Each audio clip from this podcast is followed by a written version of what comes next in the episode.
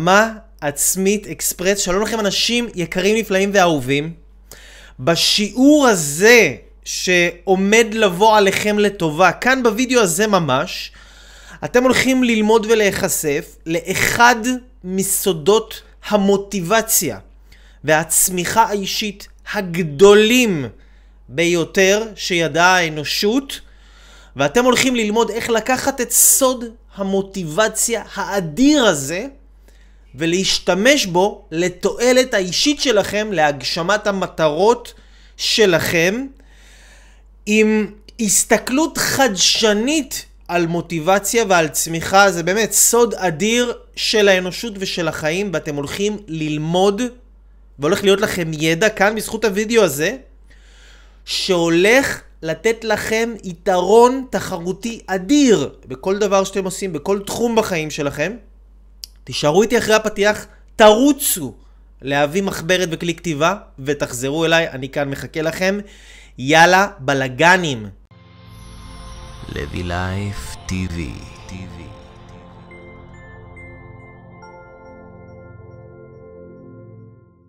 אוקיי, שלום לכם, אנשים נפלאים, אהובים יקרים! מה שלומכם? כאן אני חברכם, ידידכם, מכרכם, מנטורכם, אייל אברהם לויכם הראשון! אוהב אתכם, התגעגעתי אליכם, כל כך הרבה זמן לא התראינו, איזה כיף שאנחנו יכולים להתראות כאן במסך המגניב הזה, ברקע המגניב הזה. אני, אני הולך לשתף אתכם היום, ואני הולך ללמד אתכם היום, אנשים נפלאים, על וידאו, על, ש, על, ש, על, על תובנה ועל... הסתכלות מדהימה על להבין מה זה בעצם צמיחה אישית ואיך אתם יכולים לקחת את כל מה שאתם עושים בחיים שלכם, כל תחום שאתם נמצאים בו, אם זה תחום זוגי, תחום קריירה, תחום כל מה שאתם עושים, ולנצל את כל מה שקורה לכם, ובמיוחד את הקשיים, לתועלת האישית שלכם, כך שאתם תוכלו לייצר פריצת דרך מדהימה. ואולי אפילו את פריצת הדרך הגדולה ביותר של החיים שלכם. ותרשו לי להציג את עצמי למי שלא מכיר אותי עדיין, בושו ויחלמו. לי קוראים אייל אברהם לוי הראשון, אני מלמד אתכם אנשים יקרים איך לקחת את מה שאתם יודעים ומבינים ולהפוך את זה למה שאתם עושים בתכלס, להפוך ידע לפעולה תוך כדי שאתם מייצרים לעצמכם ערך עצמי גבוה, ביטחון עצמי, אתם הופכים להיות אנשים משפיעים אמיתיים.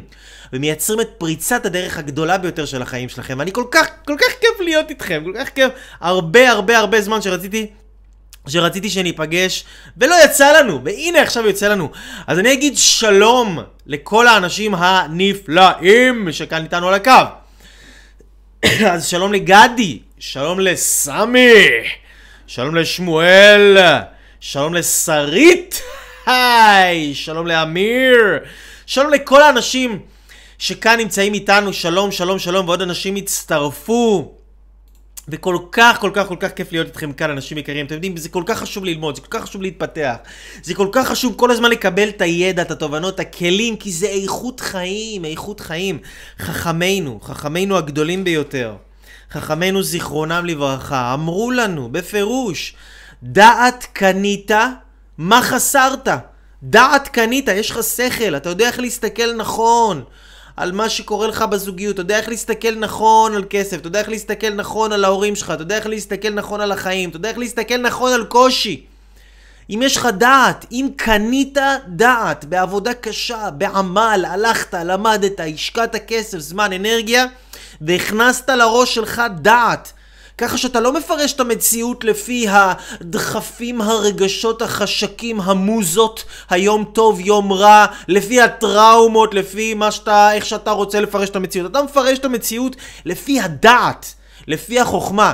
אם דעת קנית, הגעת למצב שקנית את הדעת, זהו, הדעת שלך היא שלך, זהו זה. אתה חכם, יש לך חוכמה בראש, ואתה רואה את החיים לפי הספר, לפי האמת, לפי החוכמה שמסנכרנת אותך לראות את הדברים צלול וברור ונכון וטוב. אם יש לך את הדעת הזאת, לא חסר לך שום דבר בחיים, יא חביבי, וזה לא סתם אנשים אמרו את זה, זה האנשים הכי חכמים שהיו בהיסטוריה. אנחנו עם היהודי, אנחנו עם הספר. אנחנו עם חכם מאוד, אנשים לא יודעים את זה, אוקיי? אבל אנחנו נקראים מדינת הסטארט-אפ. לפני כמה שנים יצא ספר שנקרא The Startup Nation, מדינת הסטארט-אפ, ובספר הזה מספרים שארצות הברית מוציאים לעולם בערך אה, 100 סטארט-אפים כל שנה. כל אירופה מוציאים לעולם 100 סטארט-אפים.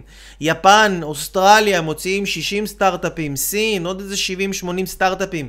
ישראל, חברים יקרים, שאנחנו 0.02 אחוז, לא, זה העם היהודי, אנחנו ישראל עוד הרבה פחות מזה. אבל ישראל, אנחנו, מה אנחנו? אנחנו טיפה בים. אנחנו, זה, אנחנו מוציאים לעולם 700 סטארט-אפים מדי שנה. זה מספרים שלפני כמה שנים, היום מספרים כבר הרבה יותר גבוהים. אין מה לעשות, אנחנו מדינה חכמה, אנחנו יזמים, אנחנו פועלים, אנחנו עושים, אנחנו מדינה מדהימה, מדהימה, מדהימה, עם חוכמה. וזה, וזה זה הכוח של העם היהודי, אנחנו עם הספר, אנחנו חכמים. יש לנו חוכמה. ואנחנו, חשוב שנדע להשתמש בחוכמה הזאת ולקחת אותה היום ולהיעזר בה במיוחד בזמנים שאנחנו חיים בהם היום שהכל הכל חושך, תראו את הרקע מאחורה, תראו, תראו את מאחורה את העיר ניו יורק, הכל ניו יורק חושך, תסתכלו פה מאחוריי, הכל חשוך, אתם יכולים לראות את זה כאן בתמונה, הכל חושך, למה? כי אין להם ספרים, הם לא לומדים, אין להם דעת, אין להם את חז"ל, אין להם אנשים חכמים. אז חז"ל אמרו לנו, האנשים הכי חכמים שהיו בהיסטוריה, דעת קנית מה חסרת, והם גם אומרים את הדבר הבא, דעת חסרת, מה קנית? אם אתה לא לומד, אם אין לך את ההסתכלות הנכונה על החיים, אם אתה חי מתוך מפרש את המציאות מהדחפים שלך, מהרגשות שלך, מהאינטואיציה שלך, ממה שבא לך ולא בא לך, וממה שטוב לך ולא טוב לך, אז וואלה, זה לא משנה מה קנית, זה לא משנה מה תשיג בחיים, זה לא משנה כמה כסף יהיה לך, זה לא משנה כמה עשיר אתה תהיה, אתה עדיין לא, זה לא שווה כלום. כי אתה לא למדת להסתכל על החיים בצורה נכונה. ואם אתה לא למדת להסתכל על החיים בצורה נכונה, אז אתה תרבה נכסים ואתה תרבה דאגות. אבל אם למדת להסתכל על החיים בצורה נכונה, אז אתה תרבה נכסים ואתה תרבה אפשרויות ואתה תרבה השפעה. אז זה ככה מין הקדמונת קטנה לשיעור שלנו, אנשים יקרים. אז שוב, שלום, שלום, שלום, שלום, שלום לכולם. איזה כיף, כמה אנשים יש לנו פה על הקו. אולי באמת אני צריך לעשות את השיעורים האלה יותר מאוחר. אז כאן בשיעור הזה, אנשים נפלאים ואהובים, אני הולך ללמד אתכם ולחשוף בפניכם את אחד מסודות המוטיבציה האדירים, האדירים, האדירים ביותר, באמת ביותר, שידועים לאנושות, חוכמה עצומה שאתם הולכים לקחת את הדעת הזאת וללמוד איך להסתכל נכון, איך לפרש את המציאות בצורה נכונה.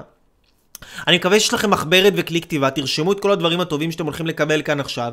אם עדיין לא שיתפתם את השידור הזה, אין לי מושג למה אתם מחכים. אל תהיו קמצנים, אל תהיו ברזל, אל תשמרו את כל הטוב הזה לעצמכם. תפיצו, תרבו את הטוב, יש מלא אנשים שצריכים את הטוב הזה. ולפני שנתחיל, אני רוצה לספר לכם שתי הודעות, שתי הודעות סופר סופר סופר מרגשות שקיבלתי היום. ההודעה הראשונה היא של בחור ש...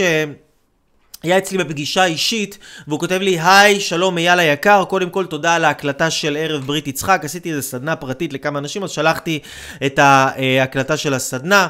אז הוא כותב ככה, הבחור הנחמד, אני הרבה זמן חושב לשלוח לך הודעה, תודה, ולהוסיף על ההתקדמות, ולא רציתי להתפזר עם ההודעה, ולכתוב מגילה, בקיצור לא לחפור לך, אלא אם אתה רוצה לדעת מה, והחלטתי שהיום אני שולח ויהי מה.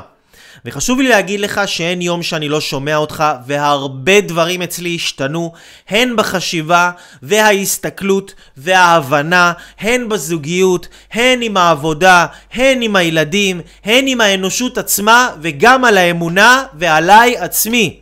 ומחכה לזמן שיוכל להיפגש איתך עוד וברצף. יש לי כמה נושאים שאני רוצה לשמוע ממך וללמוד מהם, והחשוב מכל, אני עדיין תלמיד שלך, אל תשכח אותי. אה, איזה כיף, איזה כיף שאנשים מקבלים טוב מהלימוד הזה, מלהיפגש איתי. זה כל כך כיף לדעת שיש לך ערך שאתה יכול לתת, שאתה יכול להשפיע לטובה.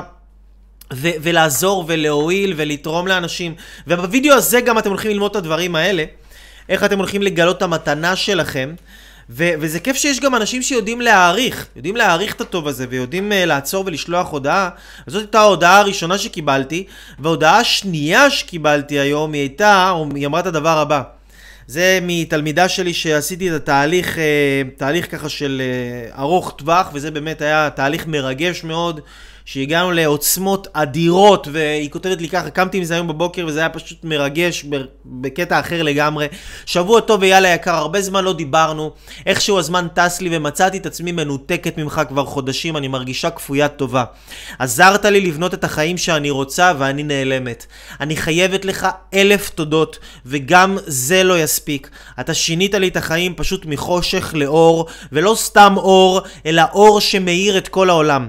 בשיחות האחרונות שלנו דיברנו וחקרנו את העבר שלי ואת הסוד שהסתרתי. השיחות לא היו לי פשוטות, לא באמת ידעתי איך אני משלימה עם זה.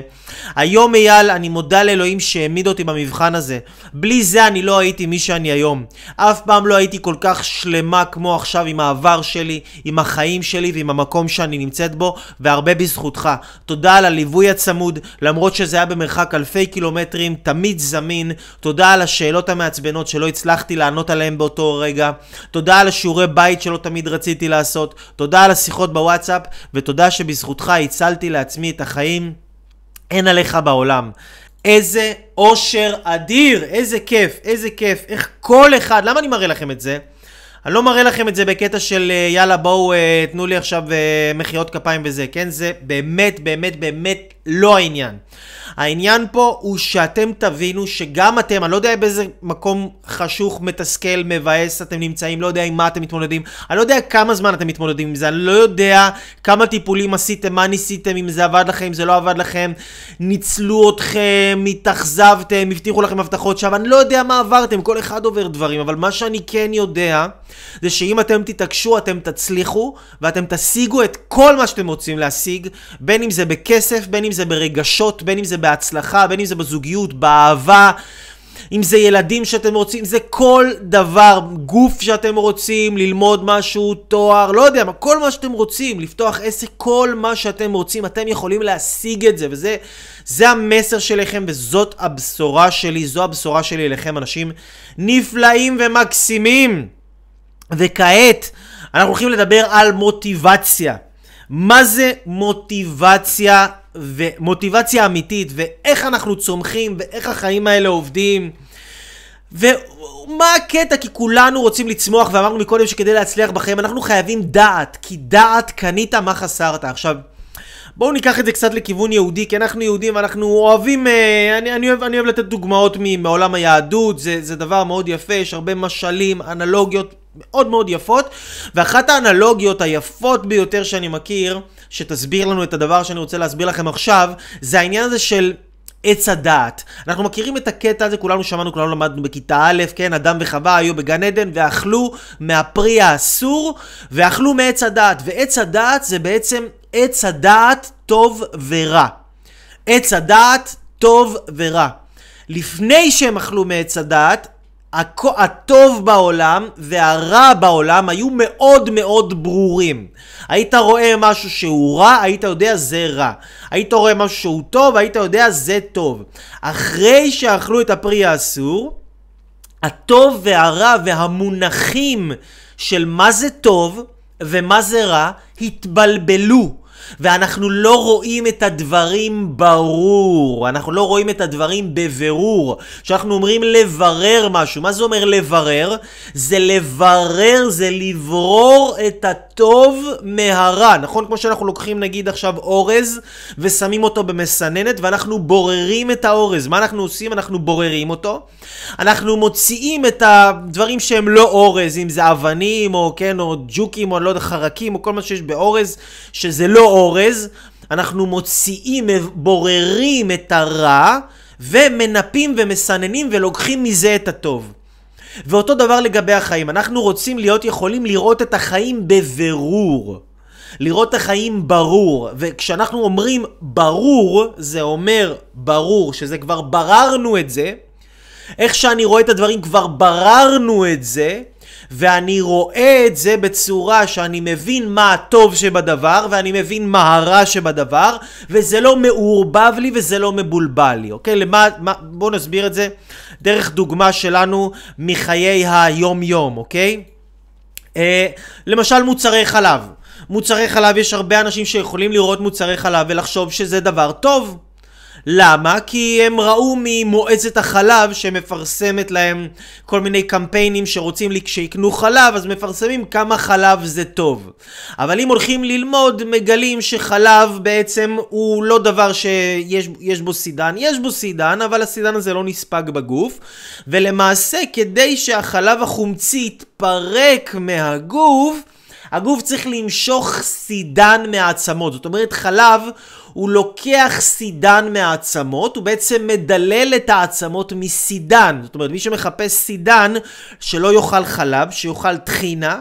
שיאכל סומסום, שיאכל אה, ירקות טובים, כן? שיאכל אה, קטניות, עדשים, שעועית, בדברים האלה יש סידן. בחלב אין סידן, יש סידן אבל הוא לא נספג בגוף, הוא מושך סידן מהגוף. למשל במדינות שיש מחלות כמו אוסטאופורוזיס או כל מיני מחלות, לא עלינו, כן, של בריחת סידן מהעצמות, גילו שבמדינות האלה יש את גם צריכת החלב הכי גדולה שיש. זאת אומרת, אה, במדינות שצורכים הכי הרבה חלב, יש הכי הרבה בריחת סידן, אוקיי? אז הטוב והרע פה עכשיו מתחילים להתברר, כי אני מתחיל לתת לכם עובדות, ולא רק מדברים ששמענו ממועצת החלב, או מכל מיני קמפיינים כאלה שרוצים לתת לנו, לדחוף לנו חלב, ומספרים לנו כמה חלב זה טוב, וזה בריא, וזה בונה לכם את הילדים, והכל, כן? אין אף חיה בטבע ששותה חלב מעבר לגיל הינקות ובכלל אין אף חיה בטבע ששותה חלב של חיה אחרת, אוקיי? זה לא דבר טבעי לשתות חלב של חיה אחרת. הכבש לא שותה את החלב של הפרה, כן? החלב של הפרה הוא בשביל, ה... הוא בשביל העגל, הוא לא בשביל הבן אדם. אז... אז הטוב והרע מבולבלים, כי אנשים יכולים, זה רק דוגמה עם החלב, כן? זו דוגמה פשוט שאפשר להבין אותה, אז בגלל זה אני מסביר לכם את זה. אנשים רואים את החלב, הם חושבים שזה דבר בריא, והם לא מבינים, הם לא למדו, אין להם את הדעת, הם לא ראו, והם, הטוב והרע מבולבלים להם. דוגמה אחרת, של דבר שיכול להתפרש למשל כדבר רע, בן אדם עכשיו רואה, הוא רואה אימא נגיד רואה את הילד שלה או את הילדה שלה מנסים לעשות משהו, נגיד יש להם בימבה, מכירים את הבימבות האלה של הילדים שזה כמו אופניים קטנות כאלה עם גלגלים של רולר בליידס, כן? בימבות כאלה קטנות. אז יש תינוק בן שנה, שנה וקצת, והוא מנסה עכשיו לעלות על הבימבה. וה... וה... התינוק הזה הוא מנסה להרים את הרגל והוא לא מצליח להרים את הרגל והוא נכנס לתסכול מאוד מאוד מאוד כבד והוא מתחיל לצרוח. עכשיו אנשים שרואים את התינוק הזה צורח יכולים להגיד וואה זה דבר רע. התינוק צורח. התינוק צורח בואו נעזור לו, בואו נקל עליו, אנחנו לא רוצים לראות אותו סובל, זה קושי, הוא מתמודד עכשיו עם קושי, קושי זה דבר רע, ואנחנו רוצים שהחיים שלו יהיו קלים, כי שיהיה לו קל בחיים. אז נגיד לעזור יותר מדי לילד או לתינוק להתמודד ולמנוע מהם סביבה מאתגרת מהילדים, או בכלל גם מהמבוגרים, או מסביבה מתסכלת, זה דבר רע מאוד. יש אנשים שחושבים שזה דבר טוב לעשות, אבל זה לא נכון, הם לא רואים את הדברים ברור. זה דבר רע מאוד, כי זה שהילד מתוסכל, זה לא דבר רע, הוא בוכה, הוא צורח, אבל בסופו של דבר הוא מנסה להרים את הרגל, מנסה להרים את הרגל, מנסה להרים את הרגל, כי יש לו את העקשנות הזאת, ובסוף הוא מצליח. אז הוא לומד מזה שכשהוא מתמודד עם משהו, הוא יכול להצליח. הוא מתמודד עם, הוא לומד מזה שקושי זה דבר שהוא חלק מהחיים. זה לא שיש את החיים ויש קושי. אלא הקושי הוא חלק מהחיים, הוא חלק בלתי נפרד מהחיים. כמו שבחיים יש חמצן, אנחנו נושמים, אנחנו הולכים לשירותים, נכון? אנחנו עושים את הצרכים שלנו, אנחנו אוכלים אוכל, כן? אנחנו, אה, אה, אה, יש לנו כל מיני, אנחנו לובשים בגדים, זה חלק מהחיים. גם קושי הוא חלק מהחיים. והיום אחת הבעיות הכי גדולות של כל מיני בני נוער, וגם אנשים אפילו מבוגרים, בני, אני אומר מבוגרים, בני, כן, 30 פלוס, 40 פלוס, אנשים שגידלו אותם באובר אה, גוננות יתר, גוננות יתר, ובכלל גם לא נתנו לנו להתמודד עם יותר מדי קשיים בחיים שלנו, וגם בדור שאנחנו חיים בו היום הכל כל כך נוח וכל כך קל וכל כך קרוב וכל כך בלחיצת כפתור, ואם זה שנייה נתקע לך הכפתור אז אתה רוצה לשבור איזה משהו, אז בעצם אין לנו שום כלים להכיל את הקושי ולהבין את הקושי ולהתמודד עם קושי. אנחנו לא יודעים להיות בסביבה מתסכלת, אנחנו לא יודעים להיות בסביבה מאתגרת. כשאנחנו נמצאים בסביבה מתסכלת, בין אם זה עכשיו נגיד יש לנו זוגיות מתסכלת, כן? אנחנו נמצאים עכשיו... עם בן זוג מתסכל, אנחנו נמצאים עכשיו עם uh, בת זוג מתסכלת, יש לנו הורה מתסכל, יש לנו חבר מתסכל, יש לנו איזה קואוצ'ר שמתסכל אותנו, כן? הוא מכניס אותנו ללחץ ונותן לנו כל מיני דברים שאנחנו לא יודעים אם אנחנו נוכל לעמוד בהם או לא. יש לנו מורה מתסכלת, כן? יש לנו מצב בריאותי מתסכל, אנחנו כל הזמן כאילו חיים כדי להפיג את התסכול בחיים שלנו, וכדי להגיע למצב של מין אה, שלווה כזאת, של מין ניחותא תמידית כזאת. ודווקא פה אני רוצה לעזור לכם, אנשים יקרים, ללמוד להסתכל על החיים בצורה יותר עמוקה, לקחת את ההסתכלות שלכם כמה צעדים קדימה, כדי שבאמת אתם תוכלו להצליח בחיים שלכם ולהבין את העומק של החיים, את היופי של החיים, כי מי שלא מבין את הקושי לעומקו לא יכול להתפעל מהחיים באמת. אז דיברנו מקודם על ילדים, ויש פילוסוף שקוראים לו וויניקוט, וויניקוט, זה השם שלו, אתם יכולים לחקור עליו, אבל אין מה לחקור יותר מדי, אני אתן לכם פה את הדבר בתמצות. וויניקוט אומר, הוא טבע איזשהו מונח בחינוך ילדים שנקרא Good enough mom. מה שנקרא להיות אימא טובה דייה. להיות אימא מספיק טובה. לא יותר מדי טובה ולא פחות מדי טובה. להיות אימא טובה דייה. מה זה אומר?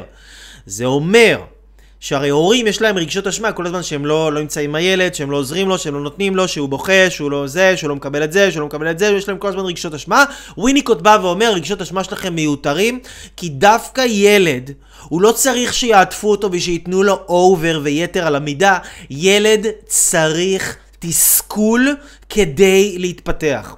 ילד צריך מנה מסוימת של תסכול, והתסכול הזה הוא מאוד מאוד מאוד בריא להתפתחות שלו, ולצמיחה שלו, ולהתקדמות שלו, ולמימוש של הפוטנציאל שלו, ולאמונה שלו בעצמו, וזה בדיוק המפתח של השיעור הזה, וזה מה שאני רוצה לדבר איתכם כאן, אנשים ניכרים, נפלאים ואהובים, שאני ממש ממש ממש מקווה בשבילכם. שיש לכם איזושהי מחברת ושאתם הולכים לרשום את כל הדברים האלה, כי... כי, כי חבל, חבל, חבל, חבל לאבד, חבל לאבד את הדברים המדהימים האלה שאתם הולכים לשמוע כאן. אז תבינו, אנשים יקרים, כדי להתקדם בחיים, כדי להיות במוטיבציה, כדי לצמוח, כדי לממש את עצמנו, אנחנו צריכים להיות בסביבה שמתסכלת. מתסכלת אותנו. אני יודע שזה לא מה שאתם רוצים לשמוע, אני יודע שזה לא מה שאתם אוהבים לשמוע, אבל זה מה שאתם צריכים לשמוע. תראו, אני עובד בתור, אני מלווה אנשים, אני מלווה אנשים בתהליכים של שינויים בחיים, אני לוקח אנשים בתהליכים עוצמתיים ביותר, שאנשים... עפים על החיים שלהם ועושים באמת שינויים פנומנליים בחיים שלהם, אוקיי? באמת מקצה לקצה, מקצה לקצה, אוקיי? אבל למה אני אומר לכם את זה? כי אנשים באים אליי כי הם, יש להם איזה משהו בחיים שמתסכל אותם. הם נמצאים באיזשהו מקום עבודה שמתסכל אותם, יש להם בוס שמתסכל אותם, יש להם בוסית שמתסכלת אותם. הם נמצאים באיזשהו מצב זוגי שמתסכל אותם. הם נמצאים באיזשהו מצב, יש להם אתגר בריאותי וזה מתסכל אותם, הם לא יכולים, הם לא יכולים לאכול כמו שצריך, הם לא יכולים להתפנות בשירותים כמו שצריך, לא, יש להם תסכול, הם לא יכולים, אין להם נחת, אין להם שקט, אין להם שלווה, יש להם מנה של תסכול. והם רוצים להפיג את התסכול הזה, הם חושבים שהתסכול הזה הוא רע, אבל תחשבו רגע על התסכול הזה, מה התסכול הזה עשה? התסכול הזה גרם לאנשים האלה להגיע אליי, התסכול הזה גרם לאנשים האלה, ובכלל לאנשים, ומה הוא גורם לכם, התסכול הזה? מביא אתכם לפה לראות, ללמוד, להתפתח, לקנות דעת, לקנות חוכמה, להסתכל על החיים בעמקות, להעמיק את ההסתכלות שלכם על החיים, להרחיב את התפיסות עולם שלכם, להיות אנשים בדעת עם דעת יותר עשירה, והעושר הפנימי שלכם ישפיע גם על העושר החיצוני שלכם. אז התסכול הזה, מה שהוא עושה, הוא גורם לנו לזוז, הוא גורם לנו להתפתח, הוא גורם לנו להיות הגרסה הכי טובה של עצמנו. והיום אנשים לא מבינים את זה, ומה שהם מחפשים לעשות זה כל הזמן להזיז את התסכול שלהם בחיים עם כל מיני עזרים. נגיד מישהו עכשיו יש לו תסכול, יש לו, הוא קורא לזה חרדה חברתית. אני קורא לזה תסכול במקרה הזה של השיעור הזה, כן, יש לו ככה חרדה חברתית. הוא הולך ליד אנשים עכשיו, והוא מרגיש שהוא רוצה לדבר, והוא רוצה להגיד את החוות דעת שלו, הוא יושב עם חברים בסלון וכולם מדברים, וגם הוא רוצה לדבר, והוא מרגיש שהוא מתבייש, והוא לא יכול להשמיע את הדעה שלו. כי הוא מרגיש שהוא כזה מכונס, והוא מפוחד, והוא לא אוהב את מה שהוא אומר, והוא כל הזמן שופט את עצמו, ומה שיוצא לו הוא חושב על זה אחר כך מיליון פעם, ו- ו- ולא זורם לו, אז הוא מעדיף לשתוק. אז הוא עכשיו הולך לחפש באינטרנט, להבין למה הוא נמצא במצב הזה, והוא אומר, יאללה, יש לי חרדה חברתית, ואז הוא הולך לאיזה פסיכולוג או פסיכיאטר, ונותנים לו כדורים, או איזה משהו כזה, כדי להשתיק לו את התסכול הזה, וכדי להעביר לו את ההרגשה של התסכול. עכשיו, מה יש לנו? יש לנו בן אדם, שיש לו תסכול מסוים, יש לו, יש לו חולשה מסוימת, הוא חלש מול החברה, הוא אין לו יכולות תקשורת עדיין, כנראה כי גידלו אותו ביותר מדי כפפות של משי ויותר מדי, כן, כל פעם שהוא בא להרים את הרגל על הבימבה בתור ילד, אז האמא באה והרימה אותו, וכל פעם שהוא קצת בכה אז באו וליטפו אותו, וכל פעם שהוא בא וקצת צרח שהוא רעב, אז ישר דחפו לו, אה, כן, אה, סחנה וחמין בכפיות לגרון, אה, זה עד שהוא לא יכל לזוז כבר, וכל פעם כל מה שהוא רצה נתנו לו, והוא לא היה... היה שנייה אחת מתוסכל, ולא למד להכיל רגע את התסכול כבר מהשלב של הילדות שלו, ולא למד איך לגדול ולהבין שהתסכול הזה הוא חלק מהחיים, ואיך למצוא בתוכו את הכוחות להתעלות מעל התסכול הזה. אז אותו הילד עכשיו הוא מגיע להתמודד עם תסכול בחברה, הוא יוצא מהחממה של הבית, הוא רואה שהחיים מאתגרים, פתאום יש אה, אנשים מוצלחים, אנשים יפים, אנשים חכמים, הוא רואה בחורות, הן לא שמות עליו, זה מתסכל אותו עוד יותר, הוא מתחיל למצוא בעצמו כל מיני בעיות, הוא הולך לחפש איזשהו כדור שיעזור לו. אז הכדור הזה, מה הוא עושה?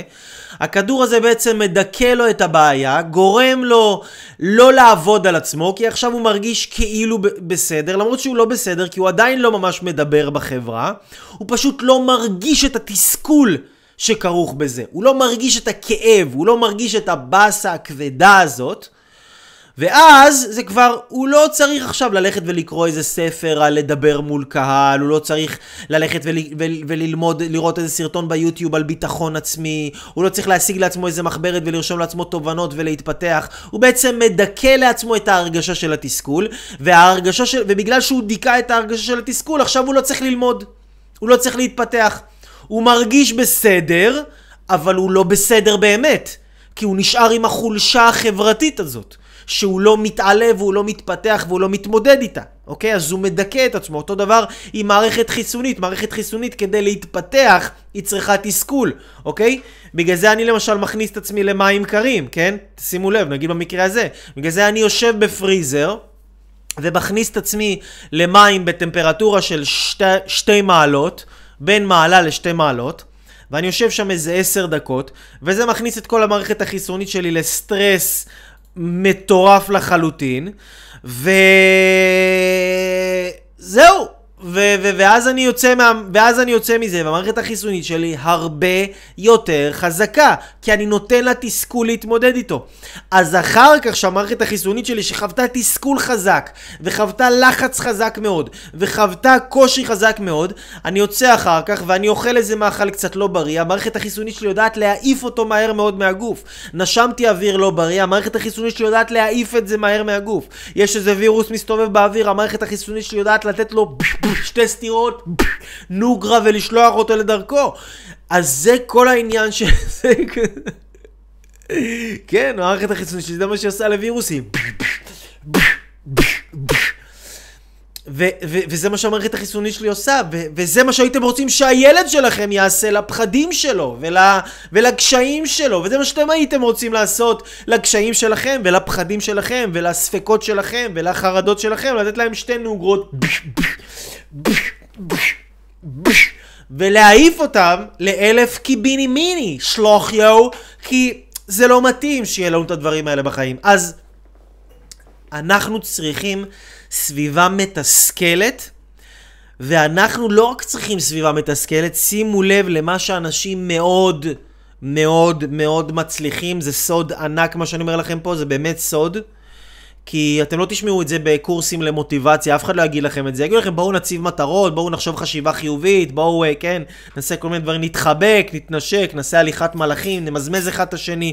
כן, כל, נעשה כל מיני דברים כאלה מוזרים בשביל שנרגיש שאנחנו כאילו אה, התקדמנו לאנשהו, אבל בתכלס, אם בן אדם לא שם את עצמו בסביבה מלחיצה, שיש איזה גורם מלחיץ, והוא נשאר שם בסביבה הזאת ולא זז לשום מקום, ולא מחפש איזה דברים כדי לעכל את ההרגשה שלו, אז בעצם אותו בן אדם יגדל ויתפתח ויתחזק ויתעלה ויהפוך להיות בן אדם הרבה יותר בטוח בעצמו, הרבה יותר יצירתי, שמח, מעריך את החיים, אוהב, כל הדברים האלה, כל התרגילים האלה שלנו, בואו נעריך את החיים, כן? בואו נרשום תודות, בואו, נע... בואו נעשה כל מיני מניפולציה על המוח שלי להרגיש כל מיני דברים ש...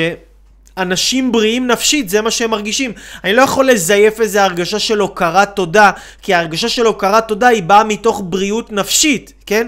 זה כמו שאני לא יכול לזייף את זה שהמערכת העיכול שלי תעכל טוב את האוכל, כי מערכת עיכול מעכלת טוב אוכל אם הגוף בריא וחזק.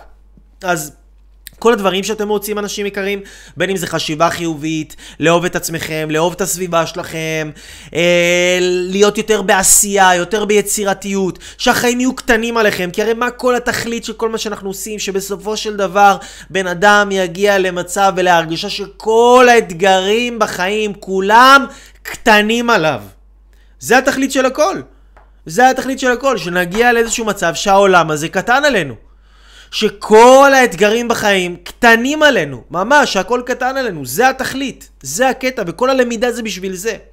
אז אנחנו לא יכולים לזייף את זה על ידי כתיבה של כל מיני uh, מנטרות וכל מיני דברים כאלה, אלא אם כן אנחנו מעמידים את עצמנו בסיטואציות מאוד מאוד מאוד מתסכלות, נשארים שם, נשארים שם, ו... משתמשים בתסכול וברגש הלא נעים שאנחנו חווים כדי להזיז אותנו, לייצר לעצמנו את החיים שאנחנו רוצים במקום אחר. הגיע אליי בחור מאוד נחמד לפגישה לפני כשבוע והוא אמר לי יאללה אני עובד בעבודה לא נעימה ו- ולא כיף לי שם כבר ואני עובד שם כמה שנים ודי נמאס לי ויש לי שם איזה בוס שיושב לי על הראש ולא כיף לי ואני ממש כבר ממש משתוקק לה- לעזוב את המקום עבודה הזה אין לי כוח לזה בכלל ודי נמאס לי וככה נכנסתי איתו להבין את העניינים, נכנסתי איתו לעובי הקורה מה שנקרא, להבין, ללמוד, לשמוע מה, מה מתמודד שם במקום עבודה הזה. אז, ואז הבנתי, אמרתי לו, תקשיב, אתה לא יכול לעזוב את המקום עבודה הזה, כי המקום עבודה הזה הוא מתסכל אותך. הוא מקשה עליך, הוא מציב לך מטרות, הוא מציב לך יעדים. יש לך שם אנשים שקשה לך איתם. נמאס לך, אתה כבר נג... נגעל מלהיות שם. אל תעזוב, כי זה מה שהביא אותך לפגוש אותי. זה מה שהביא אותך לסרטונים, זה מה שהביא אותך ללמוד, זה מה שהביא אותך עכשיו לשמוע דברים שאתה תוכל לחזק את עצמך ואת הביטחון העצמי שלך ואת האמונה שלך בעצמך. אל תברח ממקומות מתסכלים, להפך, מקומות מתסכלים, משם אתה תביא את הגדולה שלך. מהמקומות הכי הכי מתסכלים שלך, משם אתה תביא את הגדולה שלך. ומהמקומות המתסכלים הכי, הכי שלי, שאני לא ברחתי מהם ואני התמודדתי איתם ונשארתי והתמודדתי מהחושך, מהמקומות הכי מפחידים וקשים, מהשדים הכי גדולים שיש בתוכי, מההתמודדות איתם ולא מבריחה למקומות יותר נוחים ולא מבריחה למקומות יותר קלים ולא מלברוח, כן, לבית של ההורים שלי כשקשה לי או להיכנס למיטה כל פעם שקשה לי, זה גם בסדר לפעמים, אבל לא כדרך חיים, כי אנחנו רוצים להתמודד ומכל ההתמודדויות האלה עם, עם החושך שבתוכי משם, משם אני מביא את האור הכי גדול הזה, שלי, לחיים שלי, למשפחה שלי, לתלמידים שלי, לאנשים כולם, לעולם, למי ש, לכל מי שרואה אותי, לכל מי שפוגש אותי. זה דווקא מהמקומות האלה של התסכול, והיום אנחנו צריכים יותר אנשים שילמדו אותנו להיות במקומות מתסכלים. ולא לנסות למרוח את התסכול בחשיבה חיובית, כי מה החוכמה בחיים? החוכמה של המאסטר של בן אדם שהוא מאסטר, החוכמה זה לקחת את השלילי ולהפוך אותו אחר כך לחיובי. לקחת את החושך ולהפוך אותו לאור. לקחת איזה מחלה שעברתי, לרפא את עצמי מהמחלה הזאת, ואחר כך להפוך את זה לשיעור שאני אוכל ללמד את כל האנשים בעולם איך להירפא מהמחלה הזאת ככה בקלות. היה לי איזה חושך גדול, המרתי אותו לאור. לקחת איזה סיטואציה לא נעימה שיש לי בחיים הזוגיים שלי, יש לי לחץ, יש לי סטרס, קשה לי, כבד לי, מלחיץ לי, אבל לנתב את זה לצמיחה האישית שלי, לצמיחה של הקריירה שלי, לעשות כל מיני פעולות שתמיד רציתי. להיות הבן אדם הכי גדול שנועדתי להיות. לקחת איזשהו קושי שיש לי, איזה משהו מאתגר, איזה בעיה עם בן אדם מסוים, ולהפוך את הבן אדם הזה לחבר שלי. זה הקטע הכי גדול בעולם, כי, כי אומרים הרי, איזהו גיבור, איזהו גיבור, אמרנו חז"ל, כן? חז"ל, חכמינו זיכרונם לברכה, אנשים החכמים ביותר בהיסטוריה. איזהו גיבור, מי זה גיבור? מי זה גיבור? זה שמנצח אנשים אחרים? זה שמוריד אנשים אחרים? זה שמתווכח עם אנשים אחרים? ממש לא. ממש ממש ממש לא. גיבור זה זה שכובש את היצר של עצמו. אתה עכשיו יש לך יצר. אתה רוצה, לא יודע מה, אתה רוצה לאכול, אתה, אתה, אתה לא באמת רעב, יש לך יצר, אתה התגברת על היצר הזה, אתה גיבור. אתה עכשיו רוצה לצעוק, אתה רוצה לכעוס, אתה רוצה לקלל, מישהו עצבן אותך, מישהו ממש הכעיס אותך, מישהו ממש דרך לך על נקודה, והוא עשה את זה בצורה מאוד מאוד מאוד לא מתחשבת ולא הוגנת ונצלנית, והוא פגע בך בצורה גרועה מאוד, ואתה מת לנקום בו ולהחזיר לו, לפחות לענות לו, לקלל אותו, לצעוק עליו.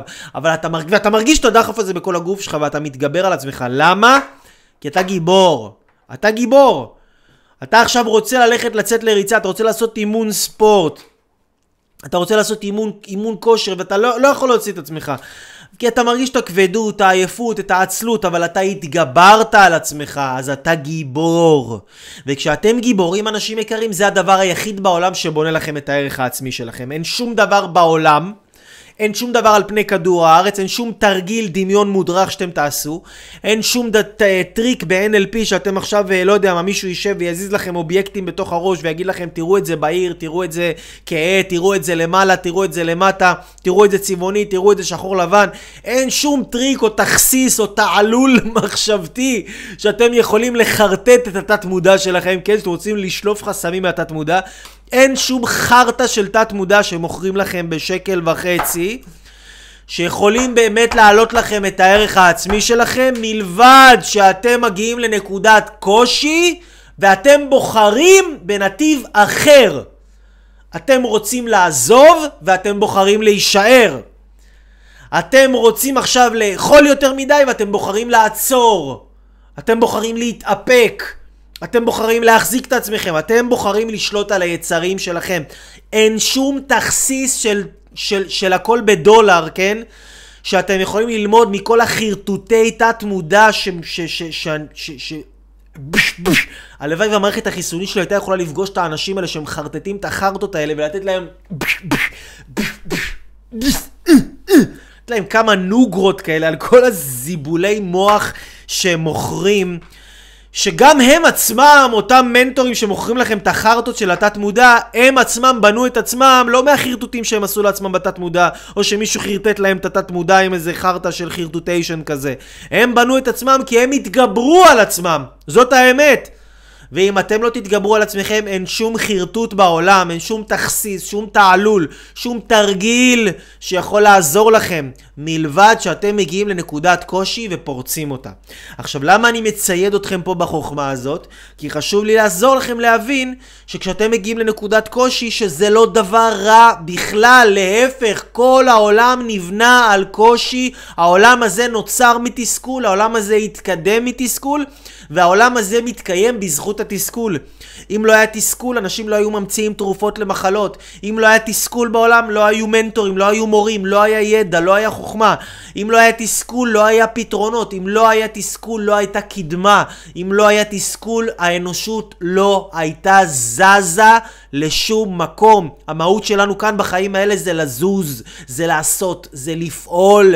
והתסכול הוא לא כיף. הוא באסה, אנחנו רוצים לרצוח אותו, לגמור לו את הצורה, אבל מה שכן, הוא מזיז אותנו. הוא מזיז אותנו.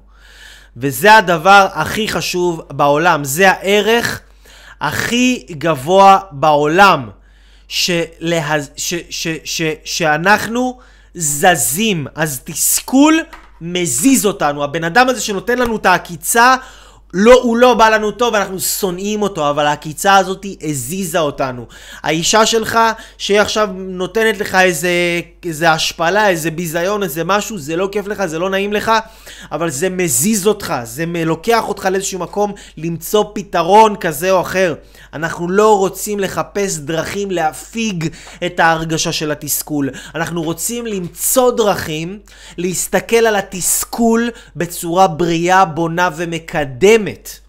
ולחבק אותו ולאהוב אותו ולקבל אותו כחלק מהחיים, כי האנשים שלא מתוסכלים, תחשבו על זה, תחשבו על זה. תסתכלו על האנשים שלא מתוסכלים בחיים, הם האנשים הכי בינוניים בחיים. האנשים שאין להם תסכול ממש חזק בחיים שלהם, זה האנשים הכי בינוניים בחיים. זה אנשים שמסתפקים באיזה מקום עבודה כזה בינוני, מסתפקים באיזה זוגיות בינונית. למה? כי אין להם איזה תסכול חזק בזוגיות שגורם להם לעבוד על עצמם וגורם להם לחפש פתרונות וגורם להם ל- ל- למצוא ספרים ומורים וסדנאות ול- ולשנות האופי שלהם. אין להם, זה כאילו יש להם... אין להם תסכול, אז, אז אין להם גם בשביל מה לשפר ואין להם בשביל מה לזוז. אין להם תסכול, אז הם, גם אין להם קריירה מפוארת, הם, הם בסדר, הם כאילו... הם, הם כזה חיים כזה במין צורה של אה, אה, סבבה כזה, כן? במין בינוניות כזאת. אתם תראו את האנשים הכי בינוניים שאתם מכירים. תסתכלו על אנשים בינוניים בסביבה שלכם. אנשים שכזה, זה אנשים שנוח להם. נוח להם. כן, זה כמו רווקים כאלה, או אנשים כאלה שהבת זוג שלהם לא דורשת מהם יותר מדי, או רווקים כאלה, כן, או רווקות שיש להם עכשיו את כל הזמן שבעולם, ויש להם את העבודה הבטוחה שלהם, ויש להם את הבית הבטוח שלהם, אין להם איזה מישהו שמדרבן אותם. אין להם איזה בן זוג, בת זוג, ארצייה כאלה שמעצבנים אותם, אבל דוחפים אותם גם קדימה באותה מידה.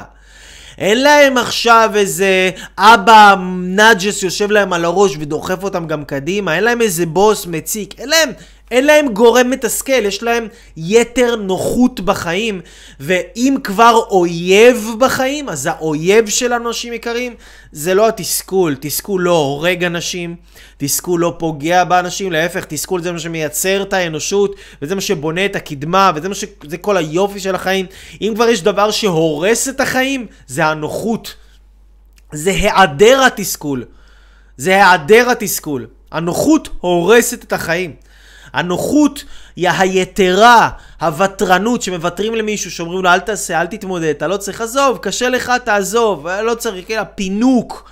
הנוחות הזאת, זה מה שהורס את האנשים. זה מה שגורם לאנשים לא להאמין בעצמם. זה מה שגורם לאנשים לאכול יותר מדי, ולא לשלוט על הרגשות שלהם, ולהיות חולים בגוף ובנפש. תסכול לא עושה אנשים חולים. תסכול עושה אנשים בריאים מאוד, חזקים מאוד, עושה אנשים מטורפים, כאילו מטורפים. ואני אתן לכם עכשיו ממש דוגמה. אתם ראיתם אותי בפריזר, כן? יושב בטמפרטורה של, בואו נראה לכם את זה שוב, כי זה מגניב, כן? יושב פה בט... בטמפרטורה של איזה שתי מעלות, כן? מתסכל לעצמי את הצורה, ואיך אני עוד לא, לא מתבייש ומעז לחייך לכם בפרצוף, כן? אבל אני, עם כמה שאני עושה את זה, יש בחור, כן? יש בחור שקוראים לו אה, ווים הוף. לא יודע אם שמעתם על ווים הוף, אבל זה ווים הוף. ווים הוף, הבן אדם הזה, יש לו 20 ומשהו, אל תפסו אותי במילה, לא זוכר את המספר המדויק, אבל יש לו 20 ומשהו שיאי גינס של עמידה בקור, במים קרים, במי קרח. הוא יכול לשחות במי קרח אה, בפרק זמן בלתי מוגבל. יש לו שיא גינס שהכניסו אותו לתוך מיכל של קרח, והוא היה מכוסה בקרח במשך שעתיים. זה כאילו, באמת, משהו, משהו מדהים, זה ממש תופעה. בן אדם הזה הוא הולנדי, והוא נקרא The Iceman, איש הקרח. יש לו יכולות גופניות מדהימות ויוצאות, יוצאות, פשוט יוצאות מגדר הרגיל. אין הרבה אנשים שיש להם את היכולות האלה, שפיתחו את היכולות האלה, ש...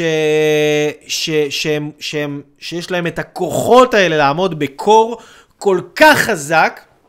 והבן אדם הזה יש לו גם שיטה מאוד מעניינת. שמי שרוצה מוזמן לחקור ולראות באינטרנט, והבן אדם הזה הוא מלמד אנשים איך לחזק את המערכת החיסונית שלהם, איך אה, אה, אה, אה, לבנות את האמונה שלהם בעצמם, את העמידות שלהם בפני החיים. ועשו איזשהו מחקר מאוד יפה, ולקחו לפני כמה שנים כמה אנשים, לקחו איזה חמישה-שישה אנשים אה, שלא למדו את השיטה של ווים הוף, והזריקו להם וירוס של שפעת לתוך הגוף.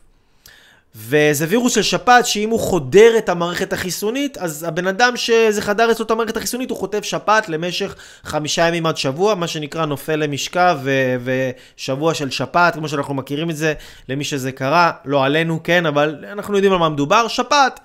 לקחו חמישה-שישה אנשים כאלה, הזריקו להם וירוס של שפעת, חדר להם את המערכת החיסונית, נפלו למשכב של חמישה ימים עד שבוע. ווים הוף לקח חמישה-שישה אנשים אחרים ואימן אותם בשיטה שלו במשך שבוע בלבד. אותם אנשים הזריקו להם וירוס של שפעת, את אותו וירוס של שפעת שהזריקו לאלה שחטפו את השפעת, הזריקו לאלה שהתאמנו בתרגילים של נשימות ובתרגילים של יוגה שהוא מלמד את האנשים ובטבילה במים קרים וכל התרגילים שהוא מלמד, שהוא בסך הכל שבוע, הזריקו גם להם את השפעת, לקבוצה הזאת, ש...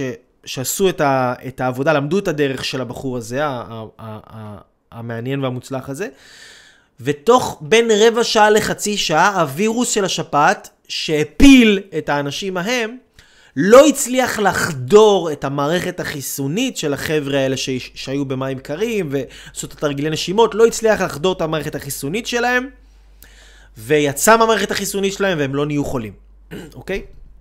וזה כוח מאוד גדול, גם של השימוש במים קרים וגם של השיטה הזאת. אז ווים הוף זה באמת, זה סיפור כאילו מטורף לגמרי, לגמרי לגמרי.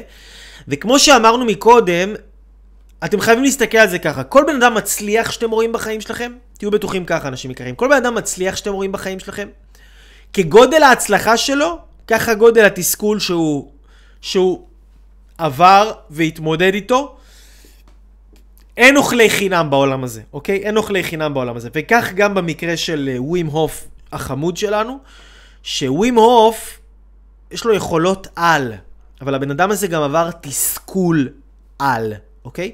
זה בן אדם שהיה נשוי לאישה במשך 15 שנה, שהם אהבו אהבה מטורפת, והביאה לו ארבעה ילדים. ואחרי כמה שנים התחילה לחטוף כל מיני אה, איזושהי עניינים אה, נפשיים, והיא ממש התחילה לאבד את זה לגמרי.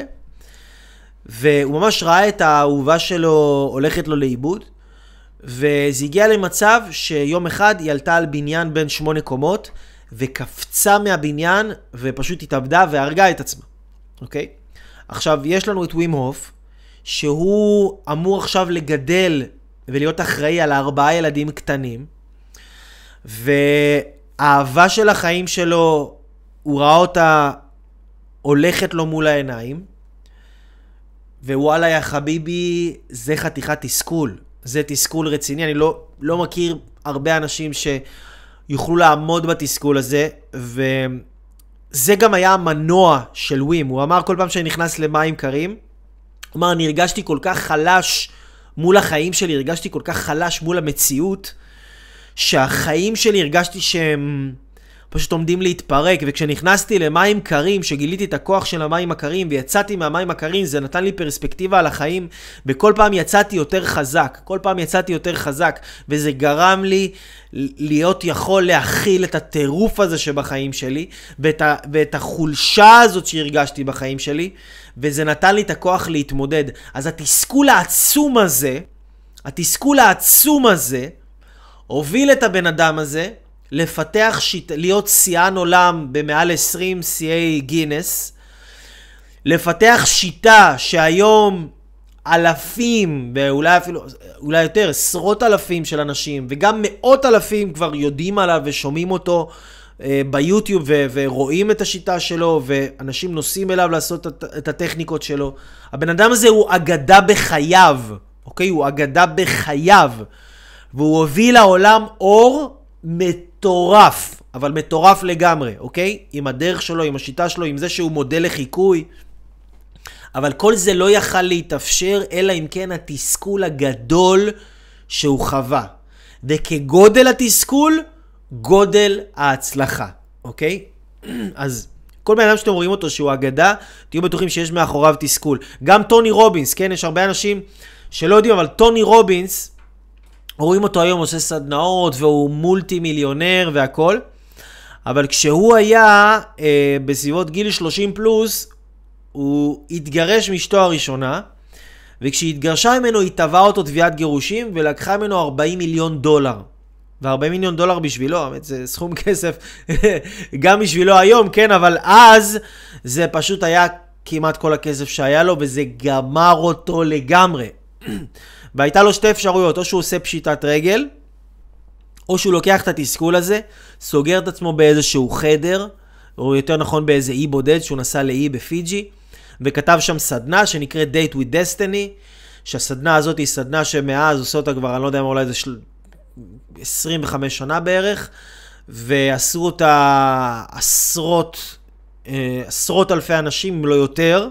סדנה שהכניסה לו, אני בטוח, מאות מיליוני דולרים, אם לא יותר. והגו... ובגלל התסכול הגדול הזה, שהוא חשב אז שהוא גומר את עצמו, גומר את עצמו, כן? שהוא לא יודע איך להמשיך. הוא לא יודע איך להמשיך, אבל הוא נשאר במצב הזה, הוא לא ברח, הוא לא הכריז על פשיטת רגל, הוא לא ברח, הוא לא עזב את הסיטואציה, הוא בחר להישאר ולהתמודד עם הסיטואציה, כמו ווים הוף. כמו ווים הוף, כמו וולט דיסני. וולט דיסני במשך 20 שנה, במשך יותר מ-20 שנה, אולי אפילו 30 שנה. הוא היה על סף פשיטת רגל כל שנה וחצי. תחשבו, כל שנה וחצי במשך 30 שנה, על סף פשיטת רגל. כאילו, מה זה פשיטת רגל? שאתה חושב שזהו, נגמר לך החיים. אתה כאילו, זהו, עכשיו נגמר לך החיים. זה, זה כאילו להיות מתוסכל. להיות מתוסכל זה שאתה נמצא במקום שאתה אומר, זהו זה, אני מרגיש שזהו זה, נגמר לי החיים, אני לא יכול להמשיך יותר מפה. אני לא יודע, אין לי כוחות להמשיך יותר מפה, אני לא יודע מאיפה אני אביא את הכוחות להמשיך יותר מפה, אבל כשאנחנו נשארים במקום הזה שאנחנו לא יודעים מאיפה להמשיך, איך אני אעשה את זה, מאיפה אני אביא את הכוחות עכשיו? להתמודד עם זה, לעבור עם הקושי הזה, לעבור את הסבל הזה, לעבור, יש לי עכשיו ילד, פתאום בא עוד ילד, פתאום עוד ילד, עוד ילד, איך אני יכול להתמודד עם כל זה? פתאום יש לי עוד הוצאות, פתאום עוד לארגן את כולם, פתאום עוד צעקות, עוד בכי, עוד לחץ, עוד, איך אני יכול להתמודד עם כל זה? עוד משימות, איך אני, אני לא יודע איך... ואז, וזה הקטע. כשאנחנו נשארים בסביבה המתסכלת, זה הסוד. כשאנחנו נשארים בסביבה המתסכלת ולא מפיגים אותה ולא בורחים ממנה ולא משנים אותה, ולא מנסים להעלים אותה בכל מיני טכניקות של דמיון מודרך או כדורים או כל מיני טריקים כאלה. אנחנו נשארים בתסכול ולומדים ומתפתחים ומתחזקים ועובדים על הגוף שלנו ועובדים על האופי שלנו ולומדים ומקבלים כל מיני כלים להתמודד עם החיים בהצלחה ולהסתכל על החיים בצורה מוצלחת יותר וכל הזמן מתאמנים ומתאמנים ומתאמנים. התסכול הזה הוא הכלי הכי עוצמתי בעולם לצמיחה ולהתפתחות. עכשיו, שלא תבינו אותי לא נכון, כן? שלא תבינו אותי לא נכון. אני לא מאחל לאף אחד חס וחלילה שיקרו לו דברים נוראים מהדברים האלה שתיארתי כאן. ואנחנו לא חייבים, לא חייבים להגיע למקומות האלה כדי להתפתח. אבל היום אנחנו חיים בסביבת חיים שהיא נוחה וקלה ומענגת ומפנקת יתר על המידה, וזה גומר אתכם. זה גומר אתכם, זה רומס אתכם, זה הורס אתכם. אתם יכולים לקבל את כל מה שאתם רוצים, מתי שאתם רוצים, איך שאתם רוצים, באיזה צבע שאתם רוצים, באיזה טעם שאתם רוצים, באיזה מקום שאתם רוצים, וזה סבל לגוף, לנפש, לרוח, זה חורבן. זה פשוט חורבן. אז מה אני אומר? אתם רוצים להתפתח, אנשים יקרים? אתם רוצים להתפתח? תתסכלו את עצמכם. תתסכלו את עצמכם. אם אתם רוצים להתפתח, תתסכלו את עצמכם. תחפשו דרכים לתסכל את עצמכם. ספורט בעצימות גבוהה זה, זה מתסכל. בגלל זה אני עושה קרוספיט, כי זה מתסכל אותי. התסכול הזה בונה אותי. בגלל זה אני נכנס לפריזר, זה מתסכל אותי. זה קשה לי כל פעם מחדש, התסכול הזה בונה אותי. בגלל זה אני יושב ואני עושה לייבים ואני כותב שיעורים ואני עובד, זה מתסכל והתסכול הזה אבל בונה אותי והוא דוחף אותי ואני נשאר בתוך הקושי ואני לא בורח ממנו וכל פעם שאני נשאר בו, האורגניזם שלי מסתגל ומסתגל ואני מסתגל ומתפתח. ואנשים שלא מתפתחים ואנשים שלא מגיעים לשום מקום, זה אנשים שכל הזמן בורחים. קופצים מדבר לדבר, בורחים למקום הנוח, כל הזמן מחפשים מקום יותר נוח. אל תחפשו יותר מקום יותר נוח. אתם רוצים לצמוח? תחפשו מקום יותר מתסכל. תחפשו מקום יותר מתסכל. זה החיים האמיתיים, זה החיים הטובים, כי אנשים שכל הזמן מחפשים מקום יותר נוח, בסופו של דבר הם הכי מתוסכלים בעולם. כי הם רואים אנשים אחרים מצליחים והם לא מאמינים בעצמם. אין להם ביטחון עצמי, אין להם כוח, המערכת החיסונית שלהם חזקה, הם לא יכולים לעכל, אוכלים קצת חומוס עם פיתה, הם הולכים לישון למשך יומיים, כן? הם לא יכולים לעכל שום דבר, הם לא יכולים לעכל חוויות, הם חלשים בגוף, הם חלשים בנפש. למה? אין להם תסכול בחיים שמחזק אותם ונותן להם קונטרה, קונטרה, קונטרה.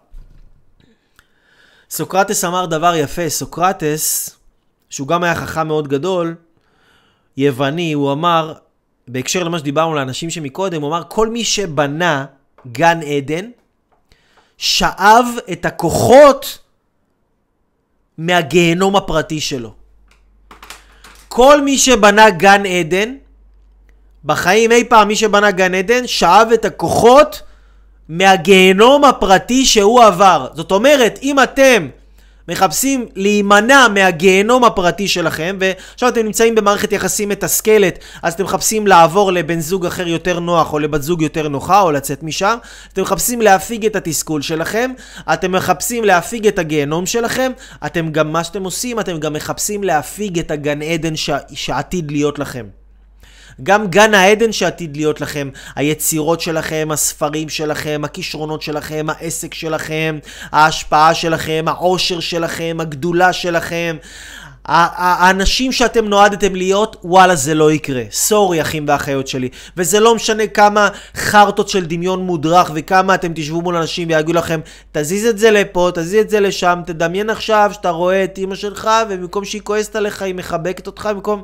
חרטה ברטה שפריץ לילכתה ושמחתה ביאכטה, אוקיי? כי אין שום דבר בעולם שבונה לכם עמידות וחוסן נפשי וגופני ורוחני מלבד להיות בסיטואציה מתסכלת ולהישאר שם.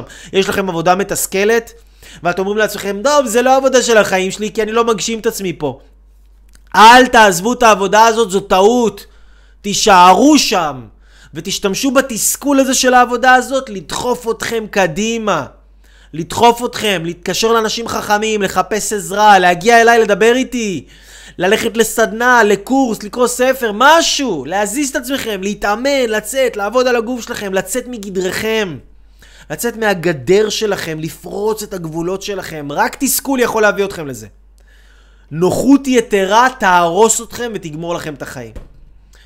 זה המסר שלי אליכם, אנשים יקרים, שאני כל כך אוהב אתכם.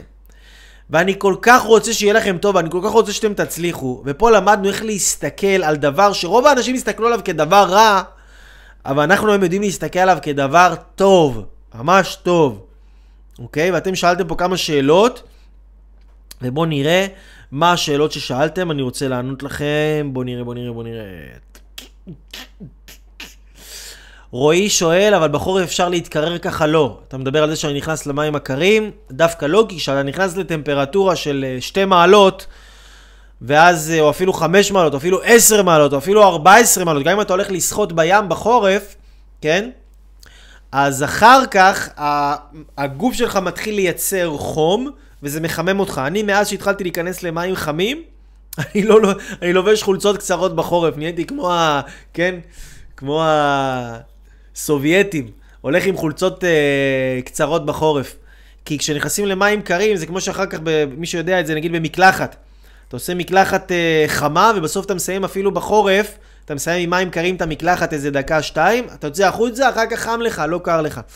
אז זה הקטע של המים הקרים.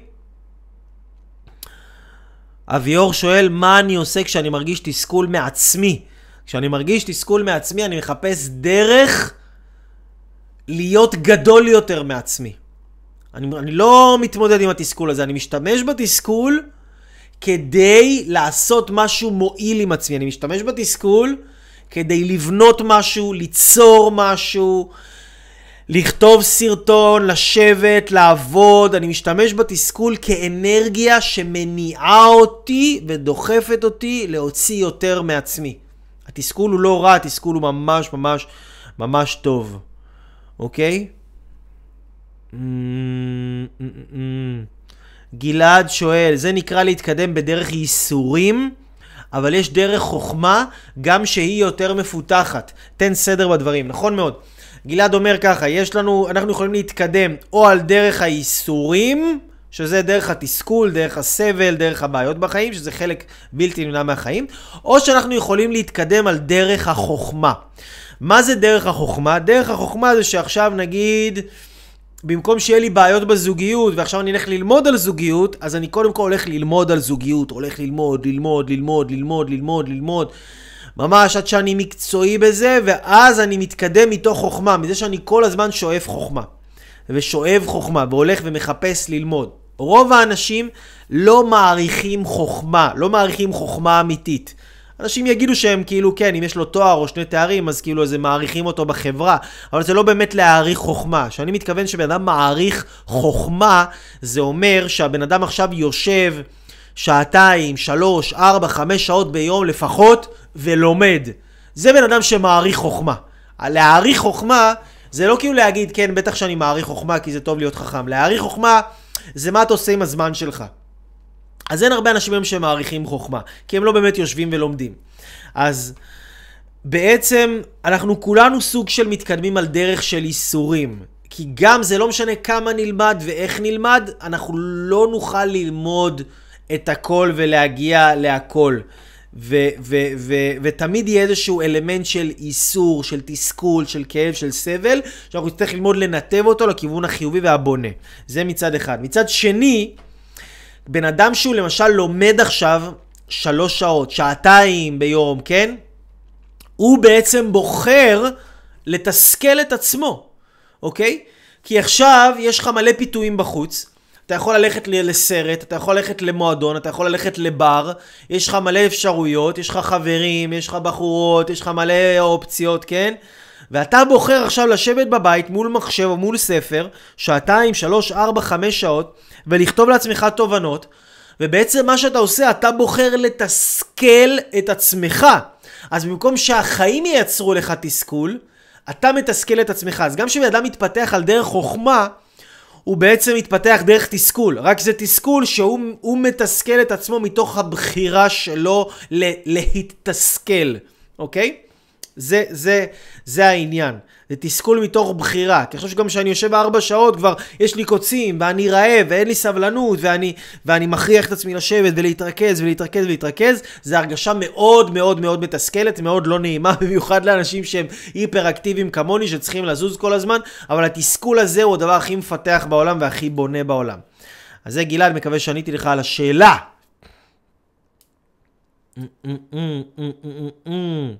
אשר שואל איך אפשר להתמודד שסימנו אותי בעבודה והרגשתי שאני נפגע בריאותית. האם זה נכון לעזוב את העבודה? האם הבחירה שלי נכונה? אז זה בדיוק העניין אשר, אתה מעלה פה נקודה מאוד חשובה ומעניינת, כי אתה מספר פה שהיה לך איזשהו תסכול מסוים בעבודה, ושהתסכול הזה הביא אותך לפגיעה בריאותית. עכשיו, הרשה לי לחדד את העניין עבורך, אשר היקר, שהתסכול הזה שחווית הוא לא זה שהביא לך את הפגיעה הבריאותית, אלא עצם זה שאתה חווית תסכול ואתה חשבת שהתסכול הזה לא צריך להיות. כשאנחנו מתנגדים למציאות, כשאנחנו מתנגדים למה שקורה לנו, כשאנחנו מתנגדים לקושי, שעכשיו יש לי איזה סבל, יש לי עכשיו איזה בן זוג או בת זוג וממש קשים, קשים, קשים, קשים, קשים, ואני מתנגד לזה ואני נלחם איתם ואני נלחם איתם, בעצם זה שאני נלחם במשהו, זה מה שעושה אותי חולה. אבל אם אני מבין שהתסכול שאני מקבל פה זה לא משהו שאני צריך להילחם איתו בכלל, זה משהו שהוא בא לטובתי, זה משהו שהוא בא לקדם אותי, זה משהו שהוא בא לעזור לי, זה משהו שהוא בא עכשיו וגורם לך, אשר אולי התסכול הזה גורם לך לראות את הלייבים האלה. אולי התסכול הזה גורם לך לעקוב אחרי הפרופיל שלי, כן? ו- ולראות, ולראות סרטונים, וללמוד, ו- ולהתקדם, ולרצות לעבוד על עצמך. אז התסכול הזה הוא לא דבר רע. מה שרע פה, זה לחשוב שהלחץ או התסכול זה רע. זה לא נכון. תחשבו על המילה, תחשבו על המילה הצלחה. במילה הצלחה יש את המילה הלחצה, אוקיי? הצלחה והלחצה זה אותם אותיות. והאנשים שיודעים לעמוד בפני הלחצות הם האנשים שיש להם הכי הרבה הצלחות בחיים. אבל מי שלא יודע לעמוד בפני הצ... על... הלחצה, שמלחיצים אותו, ופתאום הוא מתעצבן, והוא יוצא מגדרו, איזה איבר מתפוצץ לו, הוא מאבד את הבריאות שלו, הוא מאבד את הסבלנות שלו, הוא מאבד משהו, הוא לא יודע לעמוד בפני הצלחה, אז הוא גם לא... הלחצה, הוא לא יודע לעמוד בלחץ, הוא גם לא יוכל להיות מצליח בחיים. היכולת להיות מצליח בחיים היא יכולת לעמוד במצבי לחץ, היא יכולת לחוות איזשהו תסכול מסוים, להבין התסכול הזה, לפרש אותו נכון, אמרנו דעת קנית מה חסרת, לפרש את התסכול הזה בצורה נכונה, בצורה טובה, בפרשנות חיובית, לדעת התסכול הזה בא לעזור לי, הוא בא לקדם אותי, הוא חבר שלי, הוא סח בי התסכול הזה. לא להילחם עם האנשים שמתסכלים אותי. להיעזר בהם לטובתי האישית ולהשתמש בהרגשה המעצבנת והמציקה כדי ליצור לעצמי את החיים שאני רוצה, כי כמו שסוקרטס החכם אמר, כל מי שיצר גן עדן אי פעם, שאב את הכוחות לכך מהגיהנום הפרטי שלו. כל מי שיצר גן עדן, שאב את הכוחות לכך מהגיהנום הפרטי שלו. אנחנו לא רוצים לאבד את הגיהנום הפרטי שלנו, אנחנו רוצים להשתמש בו כמשהו שיעזור לנו לבנות את גן העדן שאנחנו נבנה, שאחר כך יעזור לכל העולם בעזרת השם. אמיר שואל, אייל, מה שמו בדיוק? אני חושב שאתה מתכוון לווים הוף. ווים הוף.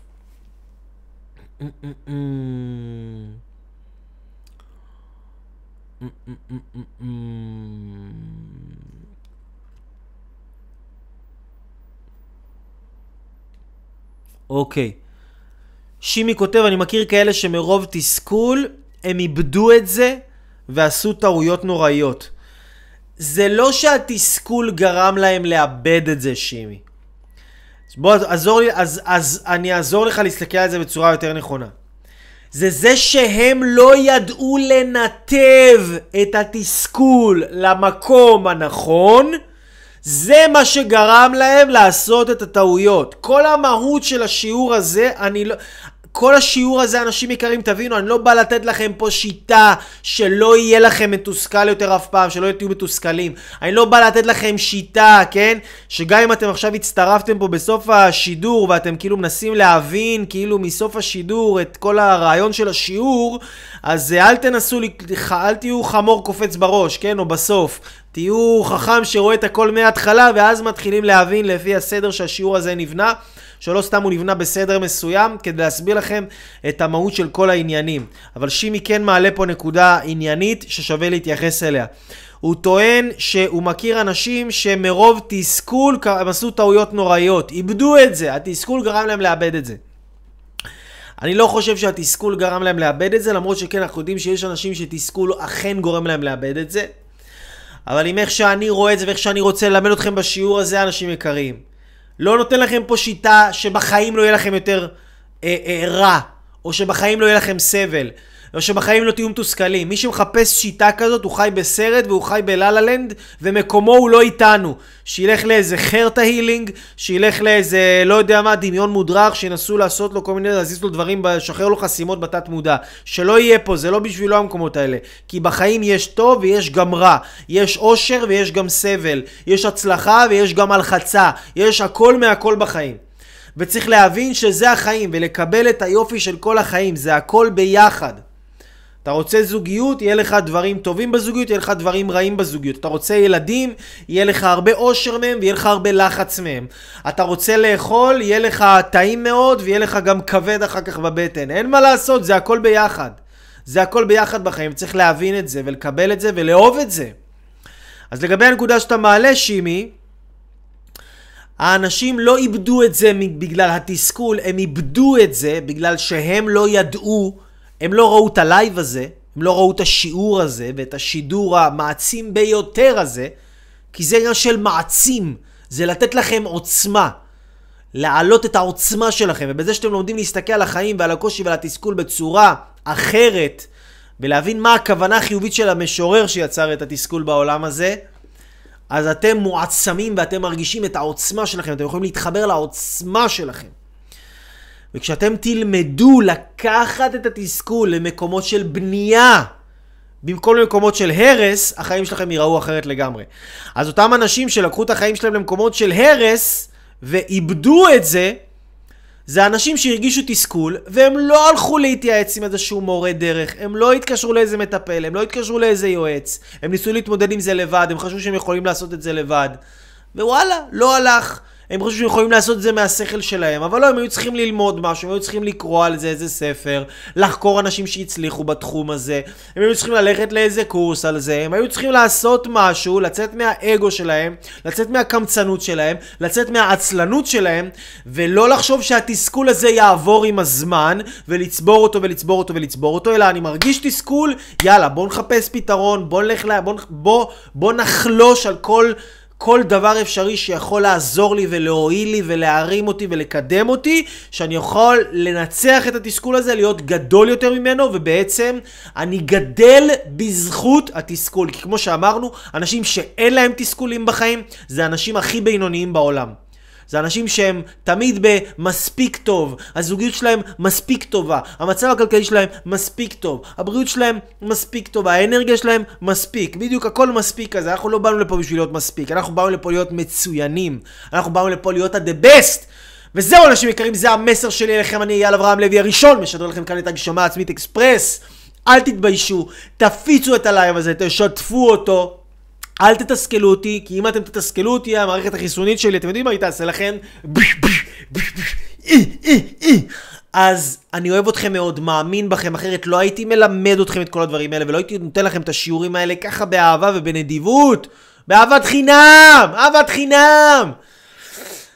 תפיצו, תשתפו, יש לכם מתנה אדירה, אנשים יקרים. תישארו בסביבה המתסכלת שאתם נמצאים בה, עם האנשים המתסכלים שאתם נמצאים שם. תלמדו להסתכל על התסכול בצורה נכונה, ואני מבטיח לכם, אתם תהיו סיפור הצלחה מרתק והזוי, ואנשים ידברו עליכם. בלי סוף. אתם, אנשים יישארו פעורי פה לראות איזה הצלחה אתם הפכתם להיות בזכות זה שהתסכול הזה הפך אתכם להיות אנשים הרבה יותר חזקים, הרבה יותר בטוחים, הרבה יותר יצירתיים, הרבה יותר עוצמתיים, הגרסה הטובה ביותר של מי שאתם, מה שנועדתם להיות. אז שתפו, תפיצו את הלייב הזה. תרשמו לי כאן תובנה, מה למדתם? מה למדתם מהשיעור? מה למדתם מהשידור? כנסו לאתר שלי, תעשו מלא דברים עכשיו. תרשמו את זה. כנסו לאתר שלי, תרשמו את כל הדברים שאמרתי לכם. כנסו לאתר שלי www.levylife.com, תשלחו לי הודעה, תגידו לי כמה שאתם אוהבים אותי, תגידו לי כמה שאני תותח, תגידו לי כמה שאני מלך וכמה שאני המשיח הבא של העולם, תגידו לי את זה, אני אוהב לשמוע את זה. זה קצת פחות מתסכל אותי, אבל זה גם עושה לי טוב. זה גם גורם לי לדחוף, דוחף אותי קדימה וגורם לי להתקדם. אז אני אוהב אתכם, אנשים נפלאים ואהובים. גם אם אתם רוצים לשאול אותי איזושהי שאלה, להתייעץ איתי, תרגישו חופשי, בכיף גדול גדול גדול. שיהיה לכם לילה מדהים, המשך שבוע מדהים, ותסכול מועיל לכולנו.